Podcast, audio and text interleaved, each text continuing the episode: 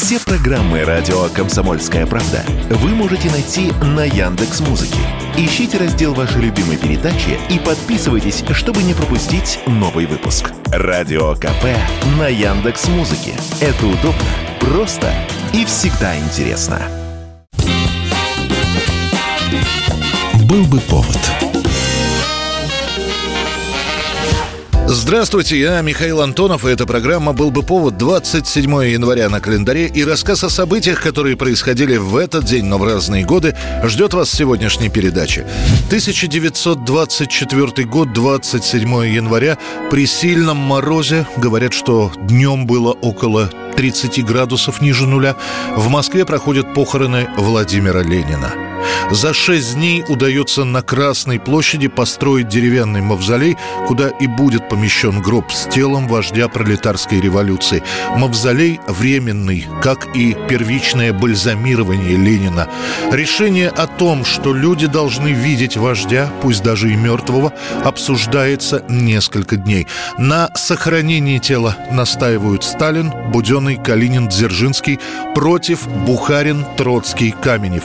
Они считают, считают, что это будет похоже на сохранение мощей, чего революция допустить не может. Бухарин с Каменем и все иже с ними начнут кричать «Умер Ленин! Нет больше Ленина!» и будут пытаться раскалывать партию. Родственники Ленина Жена Надежда Крупская, сестры, брат хранят молчание ни за, ни против. Как решит партия? Партия решает строить мавзолей. Круглосуточно, в том числе и по ночам, у Спасской башни на Красной площади строят мавзолей для Ленина. Промерзшую землю взрывают, вывозят тачками. Почти пять ночей место стройки не покидает архитектор Алексей Щусев. Сам гроб пока в колонном зале. Доступ круглосуточный. Около зала очередь. Люди приезжают из разных губерний, чтобы попрощаться с Ильичом. Сами приезжают и привозят слухи. Например, в Подмосковье новости о смерти Ленина не поверили. Говорят, что он сбежал из горок. На Урале говорят, что Ленина отравил Троцкий. В Смоленской губернии слухи сообщали, что Троцкий послал убить, чтобы стать на место Ленина. Сам после этого Троцкий был арестован и сбежал. 27 января, в день похорон на Красной Красной площади нет свободного места, гроб на руках принесут к мавзолею. Красная площадь. Вожди несут гроб с телом Ильича. Впереди секретарь ЦК и кандидат в члены Политбюро Молотов.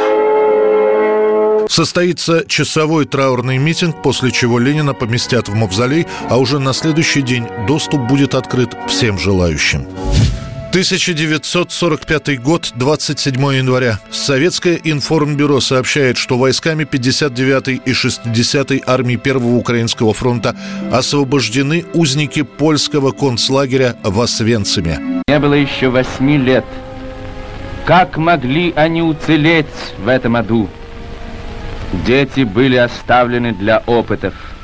Как мыши и кролики – они служили для медицинских экспериментов лагерных врачей.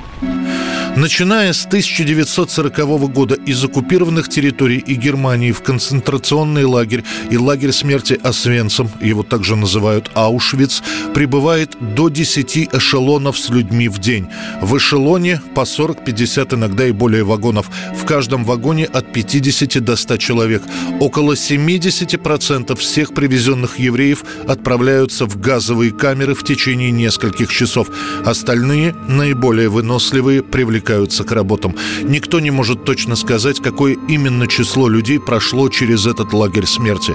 Буквально в начале 20-х чисел января 45 года, когда стало понятно, что советские войска близко, администрация лагеря уничтожает все архивы, всю документацию, где с немецкой тщательностью хранились бумаги о заключенных. Часть администрации высшего эшелона покинет лагерь, охрана по большей части останется. Она и будет отстреливаться, когда к Освенциму этому подойдут наши части. В бой будет идти практически весь день. Артиллерию решено не применять, чтобы не погибли заключенные. Немецкую охрану уничтожат. Потери с нашей стороны около 300 солдат и офицеров. На тот момент в лагере будут находиться 5000 человек. Некоторые из них уже не передвигаются. Врачи советских госпиталей помогали тем, кто уже не мог ходить без посторонней помощи. Многих приходилось выносить. Десяток с лишним освобожденных скончаются через несколько дней в советских госпиталях от крайнего истощения. После освобождения оставшимся в лагере заключенным на первых порах оказывается помощь медицинскими службами, посильная. Потом в Освенциме организуют терапевтический полевой госпиталь, который возглавит Маргарита Жилинская, до этого работавшая в таком же медучреждении в блокадном Ленинграде. 1973 год, 27 января. Американцы оставляют Вьетнам в покое. В этот день подписано Парижское соглашение о прекращении войны. Я был в форме капитана Соединенных Штатов. Охранник пропустил меня. Победителей официально в этой войне нет, но считается, что поддержка американцами Южного Вьетнама провалилась. Потери США в живой силе за годы Вьетнамской войны превысили 58 тысяч человек. Причем не помогли американцам во Вьетнаме, в Камбодже, Лаосе ни применение напалмовых бомб, ни использование бактериологического оружия, ни массовые расстрелы мирных жителей, ни регулярные бомбардировки всего всего и вся. Города, которые занимали американцы, становились объектами для партизанов, которые небольшими отрядами выходили из джунглей и совершали набеги на армейские расположения. Уже к концу 60-го года, когда похороны на Арлингтонском кладбище США стали обыденностью, все больше американцев начинают задаваться вопросом, а что мы вообще там делаем? На другом конце света. Откуда знаю? Он погиб, защищая страну, вот откуда. Защищал от чего? Все, Кристин, давай потом. Когда это потом? Мы даже не знаем, за что они сражаются. Да бога ради, тебе не приходило в голову, что правительству лучше знать, что надо стране? Президент лжет, не признает, что идет война. Кругом вранье, так, Да, Кристин? вранье. Кристин, все, хватит. Да, ма, все, хватит. Восемь парней из нашего района мертвы. Сколько еще умрет, прежде чем до вас дойдет? Объяснение о том, что американское правительство таким образом пытается сдержать коммунизм, работает только в первое время. А после все чаще и чаще звучат фразы о том, что США воюет за крупные ресурсы нефти в примыкающих к Индокитаю морях. Движение хиппи, антивоенные митинги – все это подрывает авторитет власти. Нередко в ходе манифестаций в Вашингтоне бывшие участники войны во Вьетнаме бросают свои награды в сторону правительственных зданий.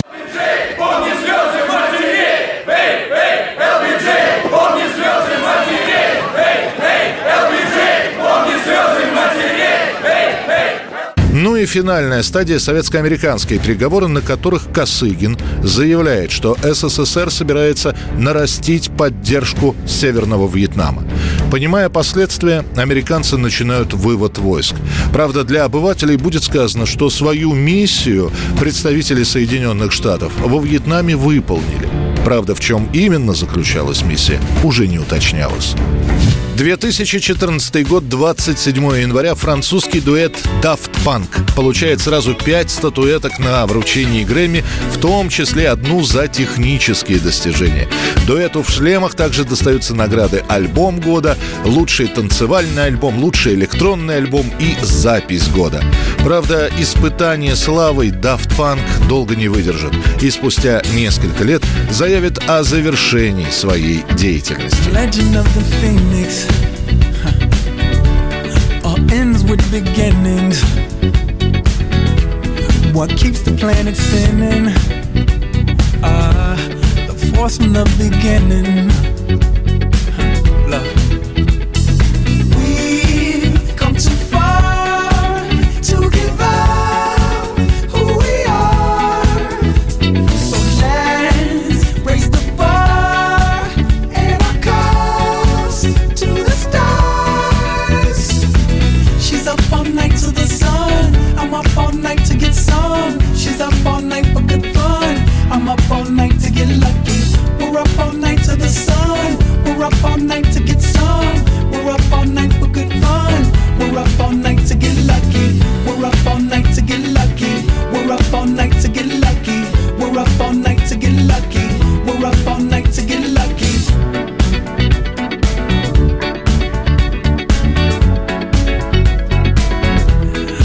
Present has no ribbon.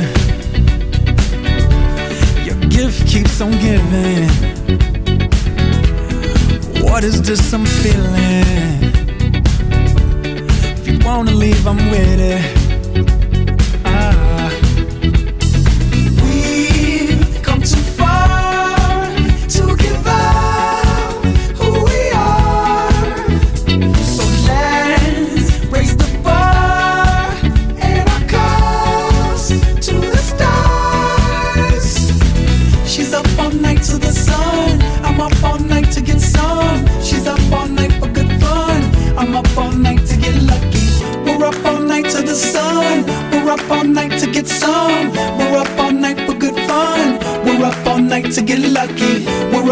Night to get lucky. We're up all night to get lucky. We're up all night to get lucky. We're up all night to get lucky.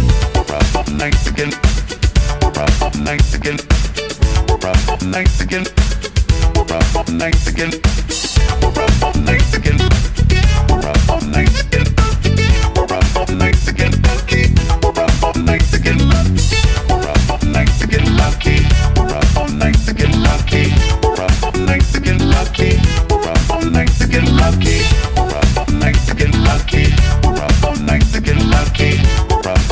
Это была программа «Был бы повод» и рассказ о событиях, которые происходили в этот день, 27 января, но в разные годы. Очередной выпуск завтра. В студии был Михаил Антонов. До встречи. Был бы повод.